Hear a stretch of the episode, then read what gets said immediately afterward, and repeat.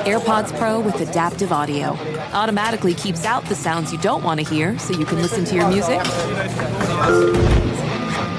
and lowers your music to let in the sounds you do need to hear. Hi there. Hi, what can I get you? I'll have a strawberry mango coconut probiotic smoothie with wheatgrass. Anything else?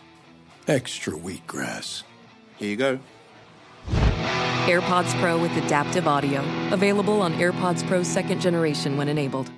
This is Tracy V. Wilson from Stuff You Missed in History Class. The national sales event is on at your Toyota dealer, making now the perfect time to get a great deal on a dependable new car. Like a legendary Camry built for performance and available with all-wheel drive, you can count on your new Camry to get anywhere you need to go. Or check out an affordable and reliable Corolla with a trim for every lifestyle. From the hip sedan to the sporty hatchback, there's a Corolla built just for you. Check out more national sales event deals when you visit Visit buy a toyota dot com. Toyota, let's go places.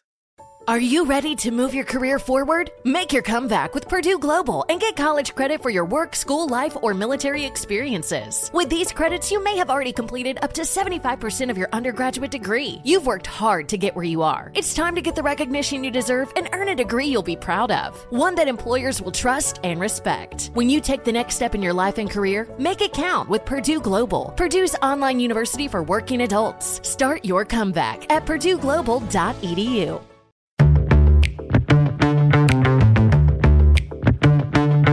Hey, this is Annie. And this is Bridget. And this is Stuff Mom Never Told You.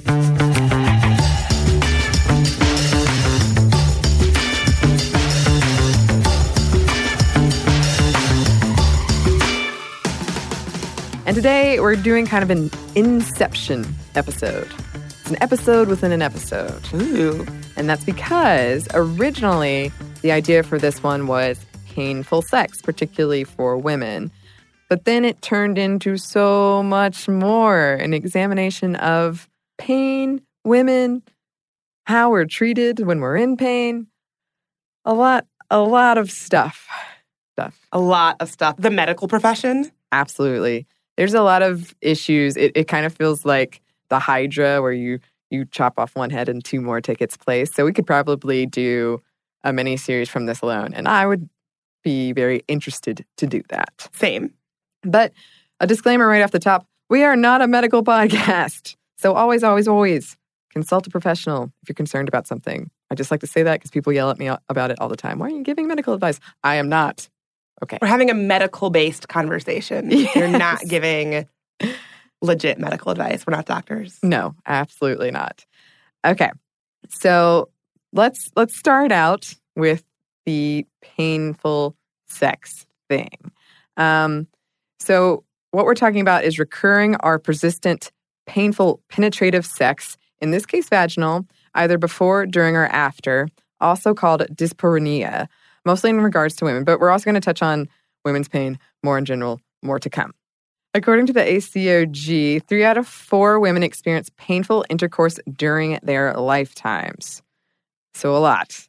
This could be a passing problem, one that only comes up with certain positions or with certain partners, or a long-term one.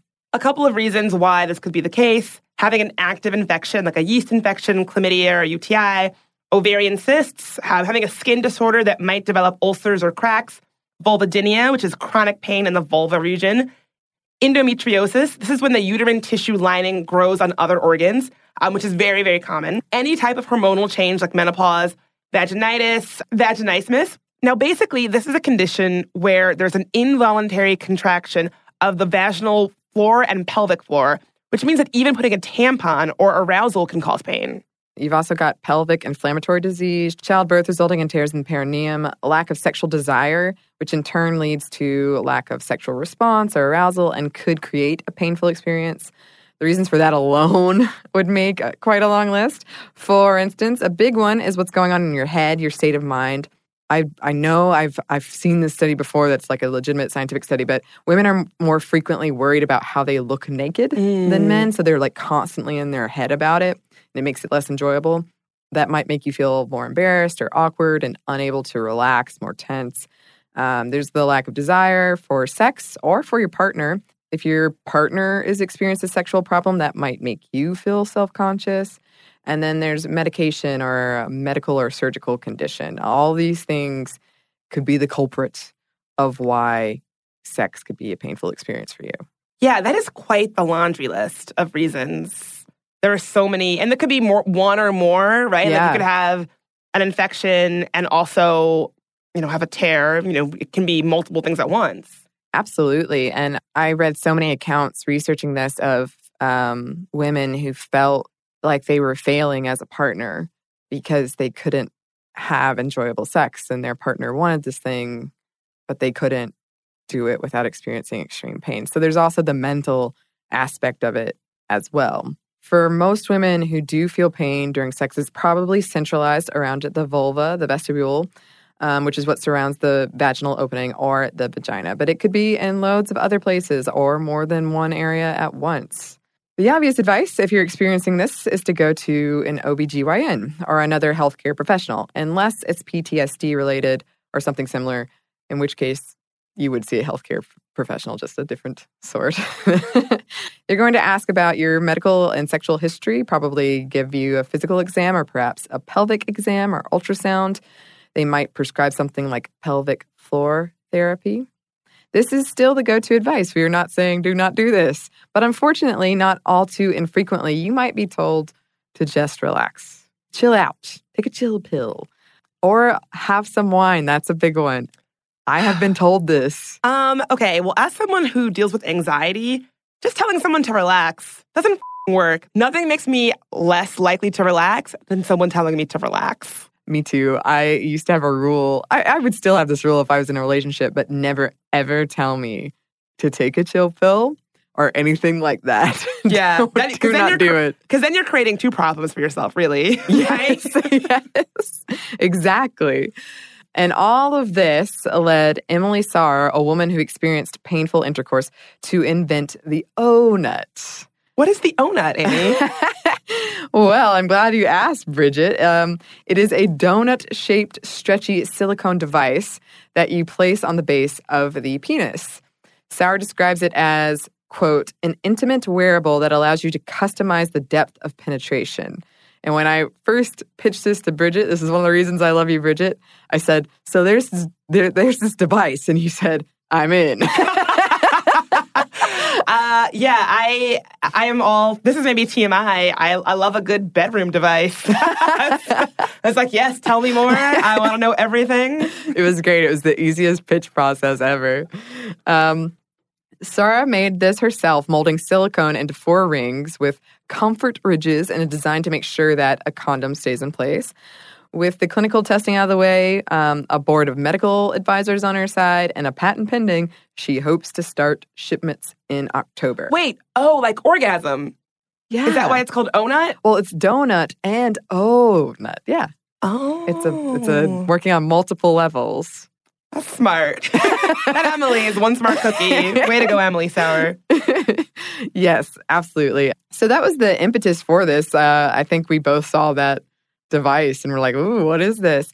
But it kind of led down this deeper rabbit hole, kind of centered around that glass of wine thing. But before we get into that, let's take a quick break for a word from our sponsor. Ready to unlock a world of entertainment? Philips Roku T V has America's favorite T V streaming platform built in, so you can watch live T V, catch every game, discover must-see shows and hit movies, and get all the best streaming apps in one place, like iHeart for all your favorite music, radio, and podcasts. Watch what you want, when you want. Immerse yourself in entertainment with premium four K picture and sound for every budget, with sizes for every room. Find your perfect Philips Roku T V today, online or at your local Walmart and Sam's Club. Hi, I'm Antonia Blythe, and this is twenty Questions on Deadline. Joining me today is Alison Bree. Welcome, Alison. We got second place in my seventh grade lip sync contest for one of the songs on that album. The one that was like, you've already won me over. Oh, that's a good one. Yeah. It's a very of all slow. The, of all the options. In spite of me. Like, what did we do? It's so slow. Don't forget to listen to twenty Questions on Deadline. Thank you again, Alison. Thank you. Have you heard about the social media platform for kids? It's called Zigazoo. It's a great place where kids like me can come together to make fun videos. Zigazoo is moderated by real, live people who review content before it's posted on the feed. Oh, I especially love the dance challenges. So much fun. Oh, and there's no comments or messaging, so you don't get any of that negativity that's all over other social networks. All my friends love it. I love that it's KidSafe COPPA certified. Uh, I don't know what that means. It means it has built-in privacy protections for your online data. Uh, that's great, but I wouldn't be doing Zigazoo if it wasn't fun. She would not be doing it if I didn't think her data was safe. Zigazoo, the world's largest social network. For kids! Download the Zigazoo app today.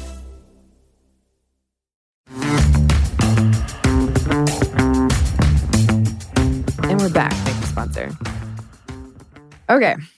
So one of the things that might be a piece of this whole puzzle, it has to do with something the medical community has dubbed the Yentl Syndrome, a phrase that originates from a two thousand three study published in the Journal of Law, Medicine, and Ethics called The Girl Who Cried Pain, a bias against women in the treatment of pain. The authors of the study concluded that women are, quote, more likely to be treated less aggressively in their initial encounters with the healthcare system until they prove that they are as sick as male patients. It's sometimes called the gender pain gap. So basically, we are not listening to women when it comes to us complaining about feeling pain.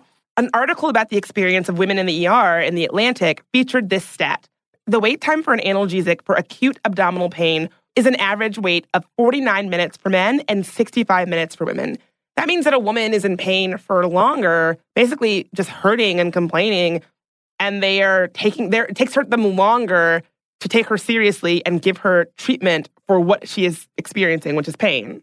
Yeah. The woman in the story, Rachel, she went to the emergency room for extreme pain in her abdomen, and it was written by her husband, and the way he described it, it sounded brutal. When they showed her, like, how much pain are you in from one to ten, she said eleven. And he said this was very out of character for her. So they get to the E R and were essentially patted on the head and told, we've got a lot of patients, wait your turn. The male doctor on call was so certain she was suffering from kidney stones that he never came back to make sure that that was correct. It took a, a whole shift change for him when he was replaced by a female doctor. When she looked at the results and realized it wasn't kidney stones at all, but ovarian torsion, which is excruciatingly painful. Mm. And she had been, I think it was thirteen hours of just intense pain, and to be dismissed over and over. And the author of the article pointed out that if she had been a single woman and hadn't had, because he was there advocating for her. Right. He was there like, there is something wrong. He was going up to, when the new doctor came in on the shift change, he went up to her.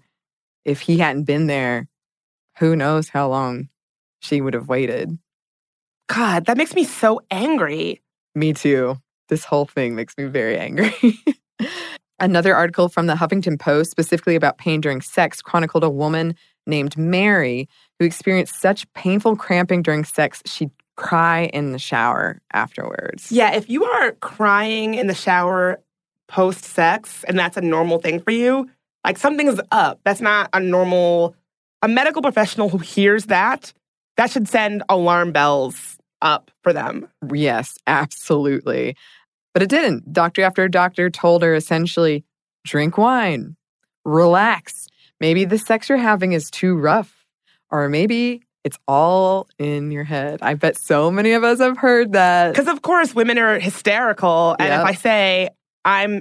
in pain, here are my physical symptoms, X, Y, Z. It's all in your head, little lady. Yeah, yeah, yeah. Just just calm down. The founder of Stanford's female sexual medicine program at the Stanford Hospital says she was taught, taught to tell women reporting sexual pain to go home and drink wine. And I'm all for wine, Bridget, but that's not going to fix any problems. I mean, wine isn't a, isn't a medical elixir. I love as wine. As much as I'd like to yeah, think so. I mean, I mean, it's for me as a functional alcoholic. No, I'm kidding. Uh, but yeah, it's like we, we should not be doc, you should not be prescribing wine for people. As someone who is always advocating around mental health, if you if you are a medical professional and you want someone to relax, you should not be saying go home and drink wine. Like, that's not useful advice. No, no, and especially for people who might be struggling with alcohol. Yeah, because what, or what if you don't like? What if you don't drink? Or what if, what then what? Oh, we'll give you Xanax? Like, what, like, right. Why are we not treating the actual problems? Why are we pushing wine on women who are complaining right. about legitimate medical issues? It's infuriating. I'm infuriated. It, I know, I know. Oh, it gets worse. Um, but Mary, the the woman we were just talking about, with the help of a friend, eventually correctly diagnosed herself. And I know so many people in the medical field that hate that, but she diagnosed herself with endometriosis and got treatment. She'd also, because it'd gone so long untreated, she developed vaginismus as well. Wow. And after eight months of pelvic floor therapy, the pain she experienced during sex is now, for the most part, gone. But she, that was like ten years of wow. pain. Yeah, I, I had a similar-ish experience. I, this is such a strange story, but I diagnosed myself with ovarian cysts from watching the show Real Housewives of Atlanta. That is a little... I know that sounds wild, right? Yeah, yeah. There's a character on the show, Cynthia Bailey, who, and she's, and we're in Atlanta now, so shout out to Atlanta. um, she goes through, you know, my, basically for most of my adult life, I had had intense, like my periods were always really intense. Like yeah. they, my periods last for, you know, nine, nine days. Mm-hmm. And they're often like very, very, very bad. And then I, I always thought this was normal. I didn't know that this was not normal. And I was watching Real Housewives, and Cynthia Bailey describes her symptoms, and she goes through the treatment of her getting diagnosed and treated in surgery for ovarian cysts. And I thought, gee, that sounds like me. Mm-hmm. One of the things that she said was that tabloids or whatever often suggested that she was pregnant because she had a little bit of a bump. And it, and I'm a very thin person, but I have a little bit of a a little bit of a tummy, and that I saw a picture of myself in a clingy dress, and I thought, yeah, I do sort of look like, there, like there's something going on. And I went to the doctor, and that's exactly what it was. So if I had not, because we don't live in a world that, you know, where the symptoms of this, and by the way, for Black women, ovarian cysts are so common. And I didn't even, I never even heard of it. And it was this stupid reality show mm-hmm. that was the thing that made me even have it on my radar. And, it, and I could, I know that doctors don't like it when you come in and you're like, I know what the problem is, but... Yeah. If we don't live in a world where our pain is treated like it's a serious issue and that we're not given the resources to figure out what's what's up with us, what like we have to take things into our own hands. And, you know, I'm I'm glad that she did it, and I'm glad that she was able to get some help and, and have less painful sex. Yeah, me too. And I I have a similar experience, which is telling right there that we both have a have an experience like this. But when I I was fourteen, um, I was experiencing just a lot of um, headaches, like un unrelenting. They would last weeks, like very painful. And I went to, I was I was a person that hated going to the doctor. I would wait and wait and wait, but eventually it reached to the point I had to go. And I started crying during the appointment because it, it hurt so bad. They sent me to the gynecologist to get put on birth control for being hormonal. That was the... That was your diagnosis for your headaches? Your, like, mind-numbingly four-day-long headaches? Yeah. Did it work? No. It actually kind of backfired because some women have bad headaches, responses yeah. to birth control, and I had a horrible response to birth control. And to this day, I'm very hesitant about going to the doctor, but also birth control. So basically, you scheduled a doctor's appointment, you paid a copay for them to make it worse, essentially. For them to like, hmm, how can we make your, oh, crippling headaches? Let's double down on that. I got an ultrasound. Like, it was a whole thing. And I, I remember being like, it happened so quick. It was a whirlwind of, you need to go to the gynecologist. And I was like fourteen, so I said I was a gynecologist. And then, man, this is T M I, but I, I found out that um, if you use cheap pregnancy test, they tested me to see if I was pregnant. Um, you can show up pregnant. It says positive. And they called my parents and told them I was pregnant. It was a horrible day. It was bad. It was really bad. Amy, I don't have the words. I, oh man. I try not to think about it. But it Wait, is. Wait, how did you convince your parents you weren't pregnant? I think probably my hysterical, like, sobbing. Well, I, and I think about this all the time because the fear I felt when he told me, the doctor told me, you're pregnant. And my immediate reaction was terror. just pure... Because you were fourteen. Yeah, but I think about that all the time of like, I used to, because I was a kid, and I, I then I got it in my head, like, how did my mom feel when she found out she was pregnant with me? It really messed me up is what I'm saying. It was a troubling... It was a troubling experience to have at that young age. And you weren't even pregnant. No, no, no. And I never fixed the headaches. But I did eventually, they became less, less of a problem, more manageable. And there's another study we should talk about, uh, moving away from my tragic experience. um, there's a study that came out in twenty seventeen that found that women are less likely than men to get C P R when they need it because... Boobies. Because they're, people are afraid about the boobs. And clothes. I thought that was funny. Well, I don't want to mess up her outfit. Yeah, I'll let her die on this on this parking but she'll lot. She'll be looking good. Man, when they bury her, she's gonna be looking, her blouse is going to be in pristine condition.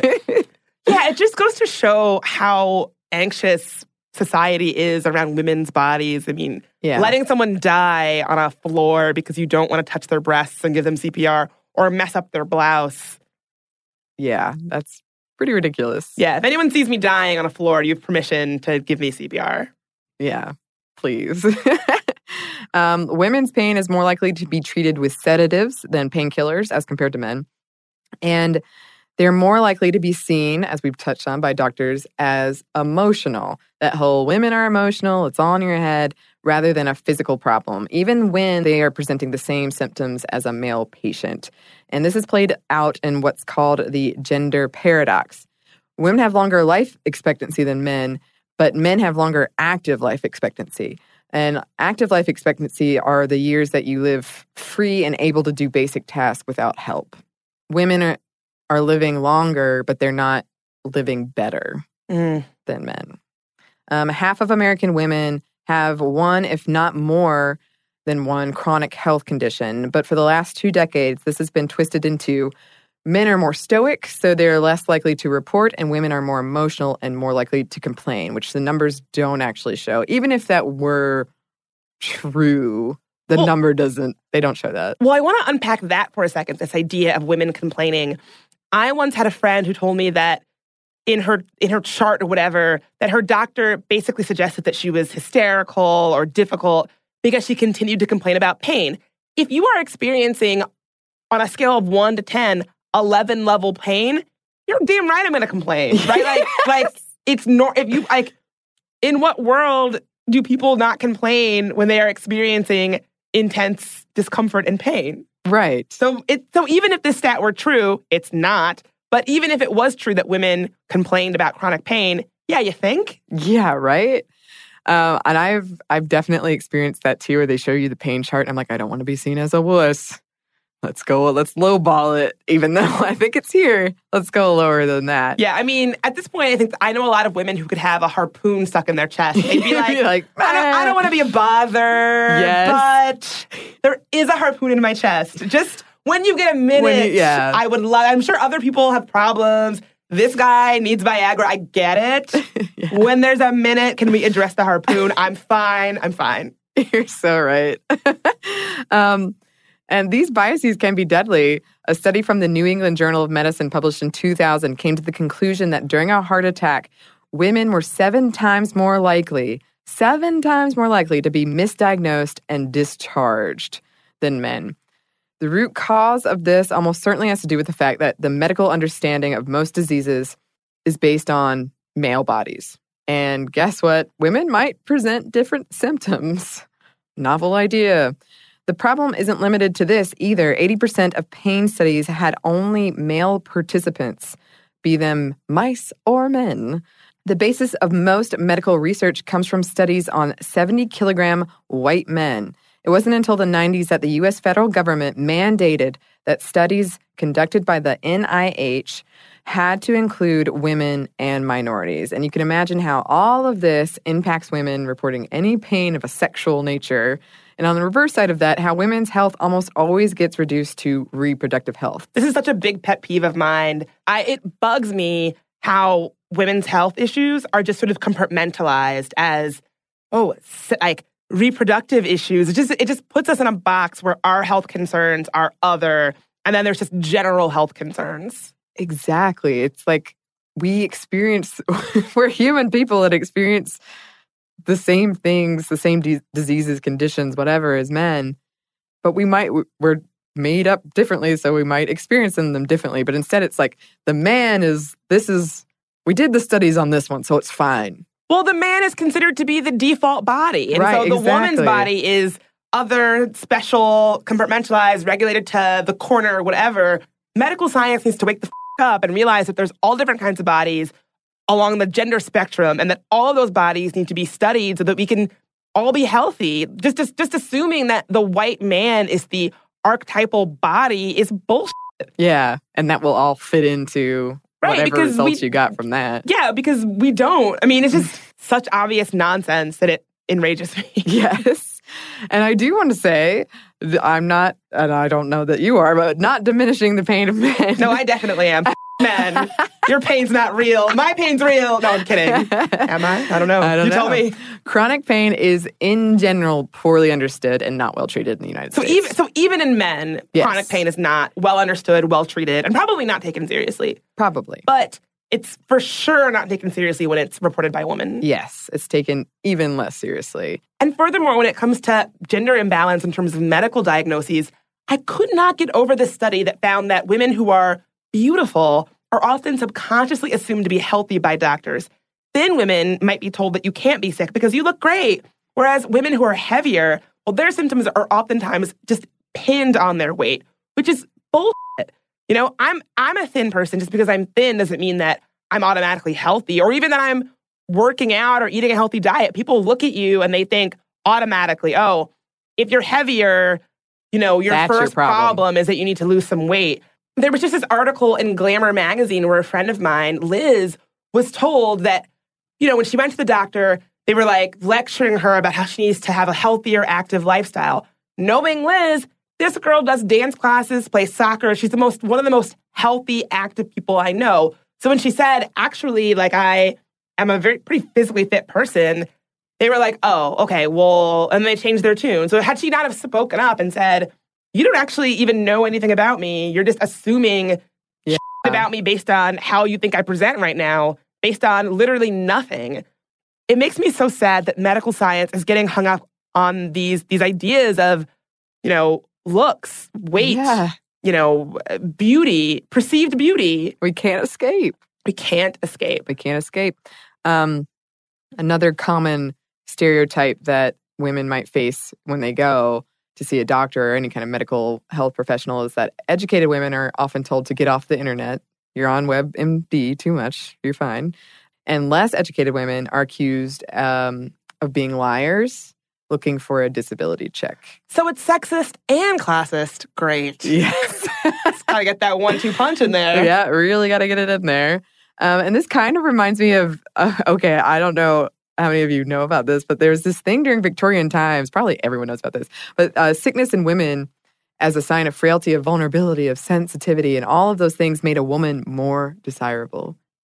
You wanted her to be sick because she was fragile then, and you had to well, take care of her. It's like that um, Charlotte Perkins Gilman short story, The Yellow Wallpaper, yeah, where she's she's sick and her husband is like, like getting off on. I mean, I haven't read this in years, so this could be wrong. I think it's right, but it could be wrong.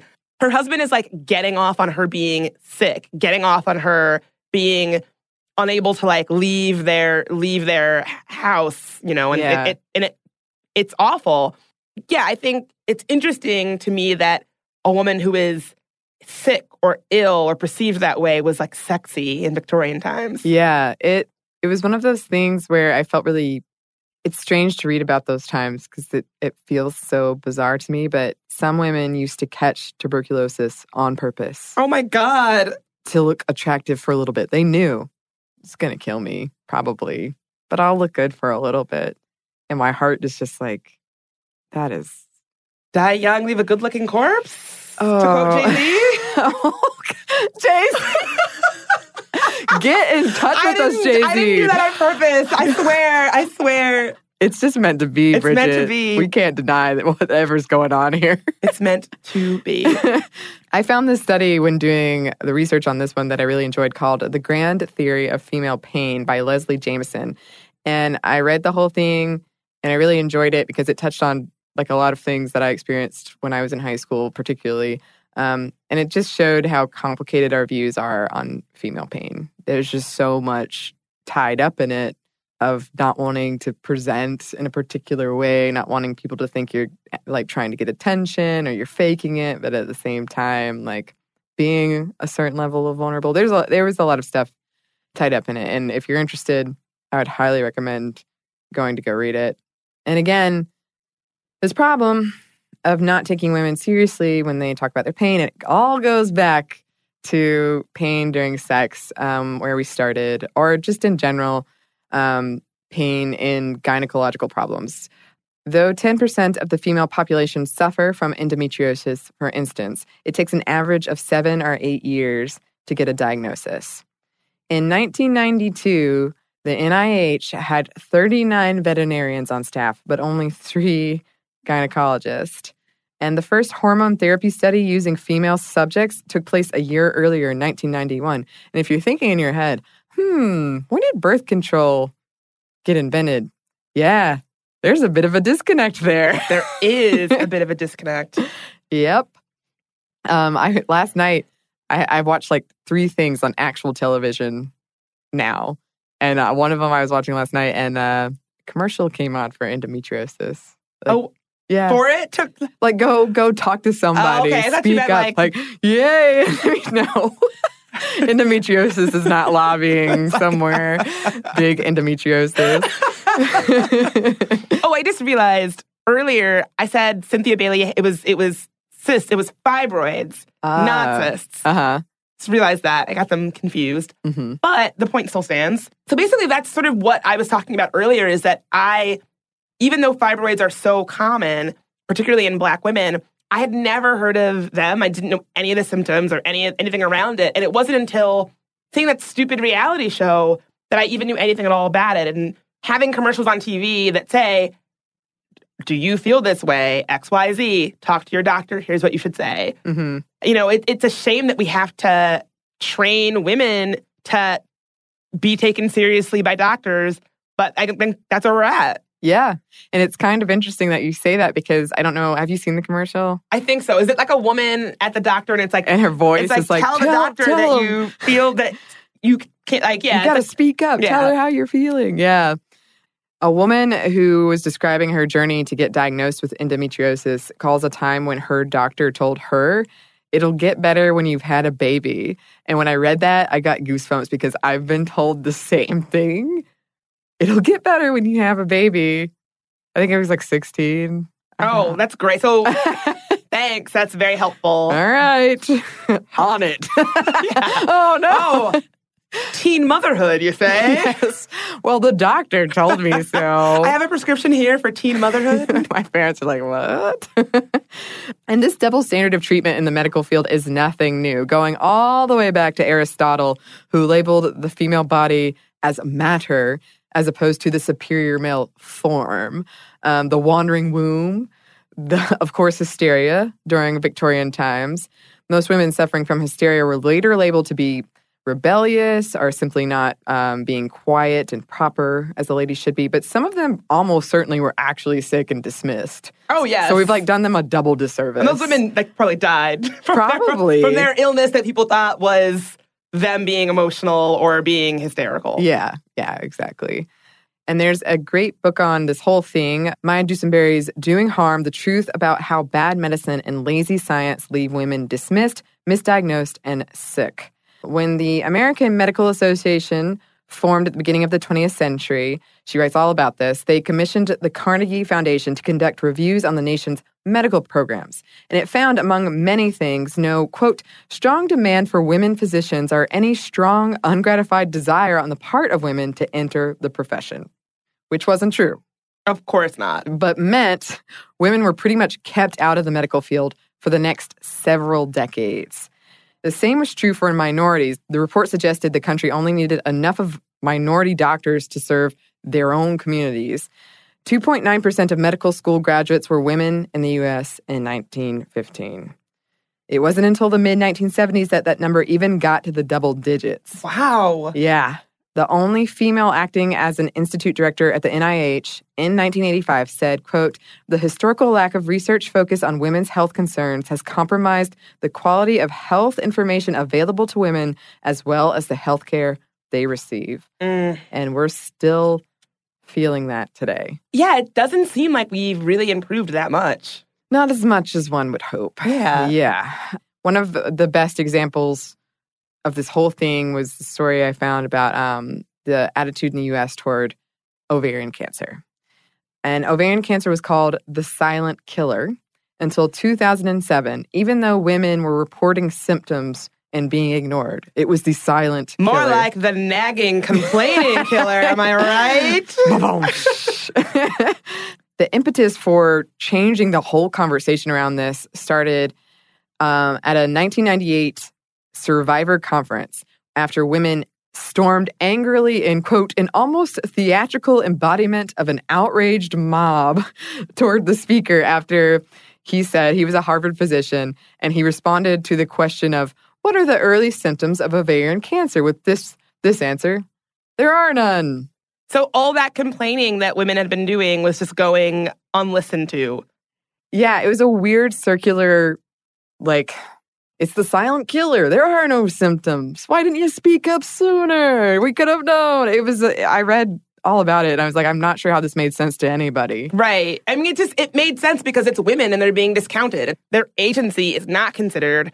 And so when they do speak up about their pain, it's also somehow still their own fault for not doing the thing they did, because we can't win because we're women. You're right. um, and one of the...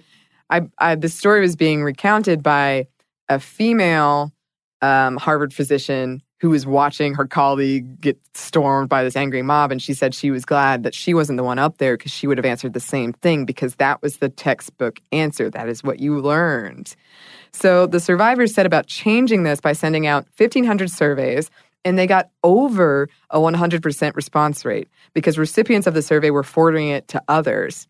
Um, and there are obvious li- limitations because it's survivors, it's self-selecting. But it was a start, and it got rid of the silent killer nickname. And it got four symptoms of ovarian cancer declared in a national consensus statement in two thousand seven. Which is so recent. Oh, it's so recent. But that shows that, unfortunately, again, we kind of have to be our own advocates, and we need to talk to each other and be this community and, like, push for change. Yeah, I, I'm happy that these women did that, you yeah. know, and I, I think I think it, sometimes it takes a big dramatic show to get someone to f- listen if they just are insisting, you know, insisting on ignoring you. It reminds me of that Zora Neale Hurston quote, if you're silent about your pain, they'll kill you and say you enjoyed it. You know, oh, yeah. and, and I think that as women, we are, even when we speak up, we have to scream just to be heard. And yeah. I think that's what these women did. Yeah. And if you're wondering why women have been left out, well, uh, some people have said for their own good. It was sort of a bene- benevolent sexism thing that research could be bad for you and your hypothetical fetus.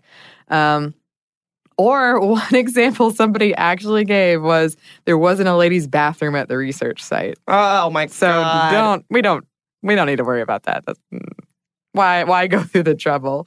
Ladies and their periods and or hormones might throw the research off. That was a very frequent reason. There could be bears, and their per- and the period could attract bears or sharks. Or land sharks. Yeah, you oh. never know. You can't be too careful with bears and sharks. That is absolutely true, Bridget. You've turned me around on this whole issue. Uh, women's bodies were frequently pointed to as being more complicated, so why spend more money studying them?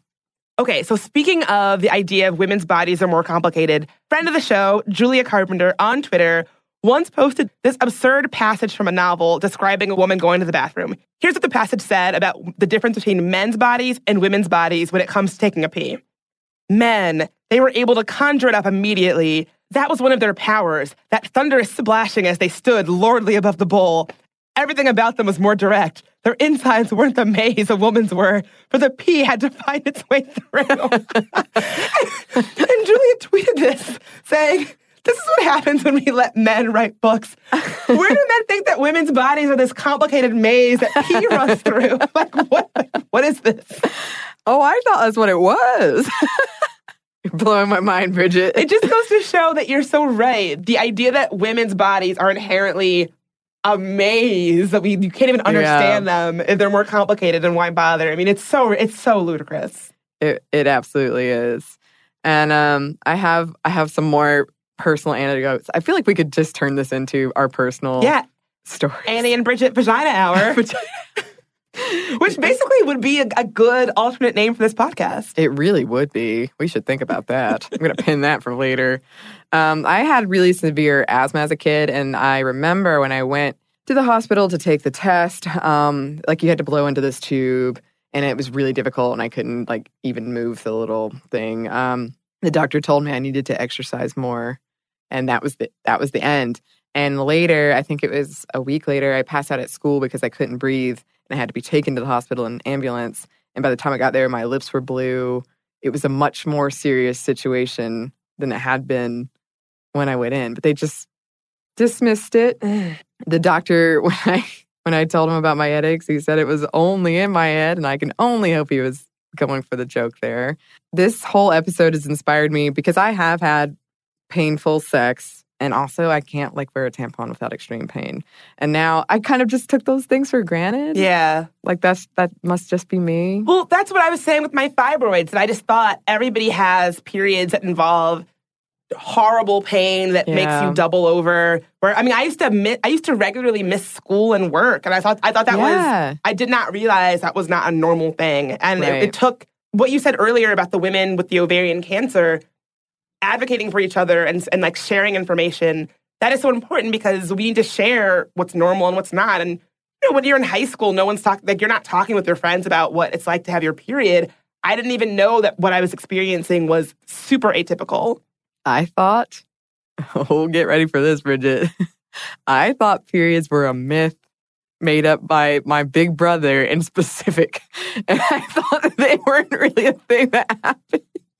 So lo and behold, May fifteenth, when I was in fourth grade and I was at a... You remember the exact day? Yes, because I was at a field trip, the Nutcracker, and I was wearing w- white tights. Oh, no. You better believe I remember the day. And then a month later when it happened again, I cried even worse that time because I thought it was a one-time deal. I didn't know it was the rest of your, most of the rest of your life. Yeah. I feel like there's still so much mystery about the female body, just, or, yeah, bodies in general too, but it's particularly, there's a lot more to be done to understand this. And I think we dismiss too, like, I've broken up in relationships over over this. Pa- over painful sex? Mm-hmm. Well, I think if you have a long-term, chronic, painful sex issue, it does require a partner who is sensitive and understanding and that you can communicate with. And yeah. I can only imagine that it would, if you did not have those things, having to sort out, you know, the source of your painful sex is only exasperated by a partner who is not kind of there for you. It, it's hard to explain. Uh, somebody wrote an article, I, I think it was the Huffington Post one I mentioned earlier, but she was just talking about how, like, even if the partner is supportive, you feel personally like you are failing. And it's hard not to, one, you start to dread just the relationship in general. And even if the person is, like, saying all the right things, you get in the back of your head, like, I am not living yeah. up to. So, and then you'll take it out on them, and it's just a vicious thing. Yeah, and I think I think a part of it is also shame, you know, yeah. feeling... I think that women especially feel shame when they're not able to perform sexually in the way that they feel they are, quote, supposed to. Yeah. And that even, yeah, even if your partner is super supportive, saying the right thing, we live in a society that says that women need to be, you know, sexy for their their partner, their man, whatever, yeah. whenever, and they need to be able to do it, you know, a certain kind of way. And I can imagine feeling a lot of internalized shame and feeling like something was wrong with me if I was not able to perform, quote unquote, in that way. Because we've been pressured. We, I mean, if you watch T V, you would think that a woman is ready to have sex all day, every day, and that all the man has to do is basically, like, look in her general direction and she has an yeah. orgasm and it goes yeah. smoothly every time. And oh, don't get me you know, started on that. Nobody ever farts or... You know, nobody ever poops a little during anal sex or whatever. It's yeah. like you would imagine, like you would, if you were to take the media's interpretation of sex at face value, it's no wonder that people would internalize a lot of shame around the inability to function in, in a specific way. Oh, yeah. Think of all the magazine covers when you're waiting in line. Ladies, here's how to please your man doing this, this, and this. I'm like, okay. Well, um, we still have we still have a little bit more to say. Hopefully some hopefully some hope for the future. But first, one more quick break for a word from our sponsor. Ready to unlock a world of entertainment? Philips Roku T V has America's favorite T V streaming platform built in, so you can watch live T V, catch every game, discover must-see shows and hit movies, and get all the best streaming apps in one place, like iHeart for all your favorite music, radio, and podcasts. Watch what you want, when you want. Immerse yourself in entertainment with premium four K picture and sound for every budget, with sizes for every room. Find your perfect Philips Roku T V today, online or at your local Walmart and Sam's Club. Hi, I'm Antonia Blythe, and this is twenty Questions on Deadline. Joining me today is Alison Bree.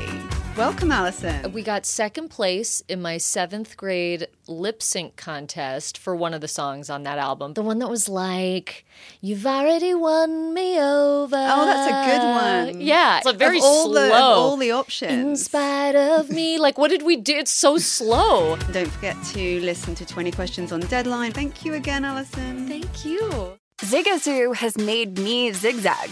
What I mean by that is I swore I would never let my kids on social media, but now I'm setting them loose on Zigazoo. Before I found Zigazoo, I believed all social media was inappropriate for kids. But I feel great about my kids being on Zigazoo. Videos are moderated by actual people before being added to the feed. Zigazoo is a space for kids to post videos they've created and to share them with other kids just like them. And since there are no comments or messaging, you don't have to worry about mean comments on your kids' videos. And you need parental consent before joining Zigazoo. Bottom line, it's a space that prioritizes data safety for kids. Oh, but don't take my word for it. Zigazoo is KidSafe COPPA certified.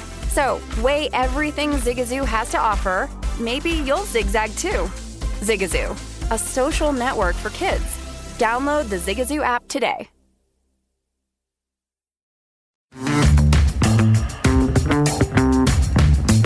And we're back. Thank you, sponsor. All right. So if you're experiencing painful sex, if that's particularly the thing, certainly do go to an O B G Y N if that's an option for you. Um, or if it's a more of a mental thing and a therapist is an option, do that. Um, there are a couple of steps you can take on your own. You can try using lubricant, preferably one that is water-soluble if your skin is sensitive. If anxiety is a problem for either you or your partner or both, try to set aside times that are less stressful and like a good chunk of time because um, foreplay is important. Sometimes it's fun to do it under a time crunch, but, you know, if you, if you want to have a good window. Yeah, if this is a problem for you and you think that like having that time to sort of relax and get into it will help, try that. Um, if there are areas that are no-goes but others are fine, pain-wise or otherwise, communicate that to your partner. Always communication is great. Or try something other than vaginal intercourse, like mutual masturbation or oral sex. You can try taking over-the-counter pain reliever before. And if you experience pain after, you can use an ice pack or something similar wrapped in a towel and applied to the vulva. I love that because I've always said my favorite sex toy is communication. It's the best one out there. And it's free. It's free. It's free. That That is it. That's a good sex toy, Bridget. I did read one account of someone getting Botox for her vagina, mm. to, yeah, to stop the painful contraction of muscles. And it's obviously not attainable for a lot of us, but it's worth checking out, perhaps. Just reading, I was interested to read more about it. And on a broader scale, we need to start taking women's pain more seriously. We need to start dismantling these stereotypes. Going back to Dusenberry's book, she says there's a trust gap and a knowledge gap, and we need to address them both. We don't trust women, and we don't really have that much knowledge about how their bodies are working. Like worst of both worlds. Yeah, really. It's a very bad combination to have. We need more medical research specifically on women. As of two thousand nine, women represented only thirty-seven percent of trial subjects. And this is based on a randomized survey of federally funded research published in nine of the big medical journals. They repeated it twice and got the same results twice. That number gets even worse when you're looking at pregnant women. which have been called the most underrepresented group in the entire clinical research process. Well, it's no wonder that we have such atrocious numbers when it comes to maternal health and, like, maternal death in this country. Yeah, um, and it's strange, too, because I get it. On, like, a base level, you're afraid to test drugs on pregnant women. How are you going to get that study funded? But at the same time, and this is in the words of um, director of the Johns Hopkins Institute of Bioethics, quote, "We learn on the backs of pregnant women while pretending we don't experiment on pregnant women." Because pregnant women do still get sick. Yeah.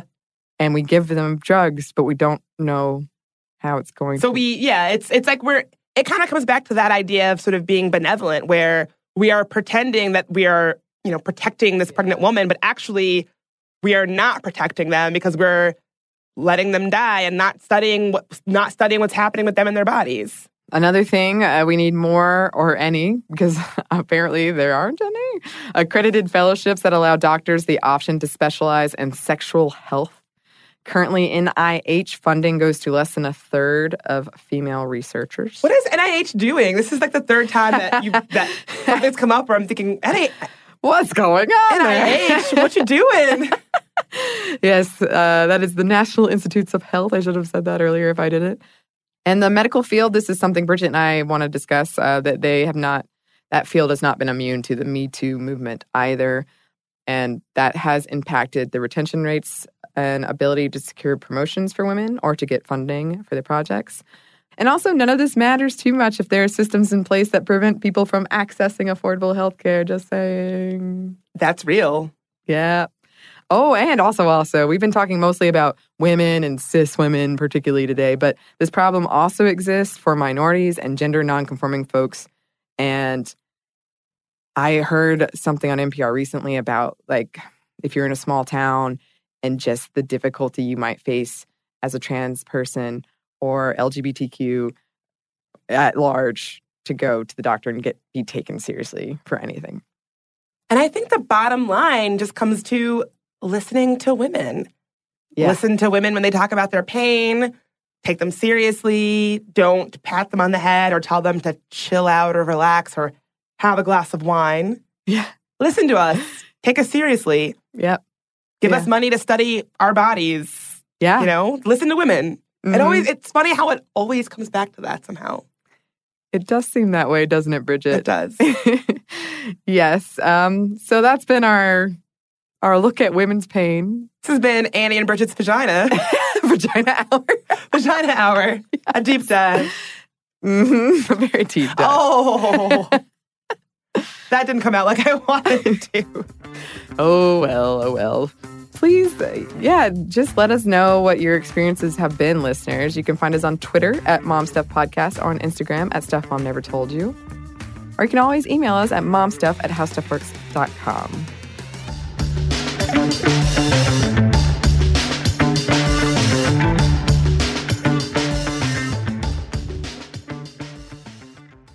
Infiniti presents a new chapter in luxury, the premiere of the all-new twenty twenty-five Infiniti Q X eighty, live March twentieth from the Edge at Hudson Yards in New York City, featuring a performance by Jon Batiste. The all-new twenty twenty-five Infiniti Q X eighty is an S U V designed to help every passenger feel just right. Be the first to see it March twentieth at seven p.m. Eastern, only on iHeartRadio's YouTube channel. Save the date at new dash q x eighty dot com. Don't miss it. twenty twenty-five Q X eighty coming this summer. Does money stress you out? Let Facet flip your financial chaos into clarity. Finding Facet immediately put us at ease. Facet's innovative approach to financial planning ensures your money works as hard as you do, enabling members to experience the joys of having your finances in order. And that makes us Facet for life now, I guess.